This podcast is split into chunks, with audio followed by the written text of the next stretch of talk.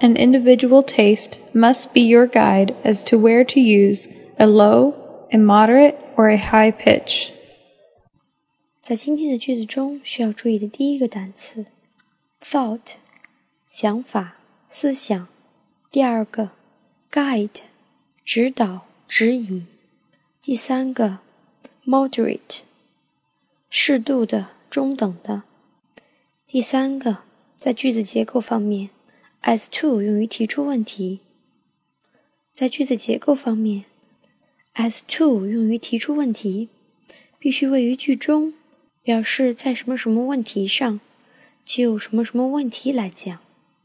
所引出的问题都有很强的针对性在今天的句子中就是说在哪里使用一个低的适度的或高的音调的问题上思想和个人品味必须是你的指导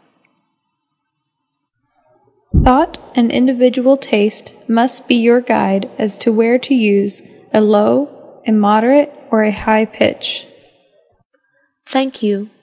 We are at 智野英语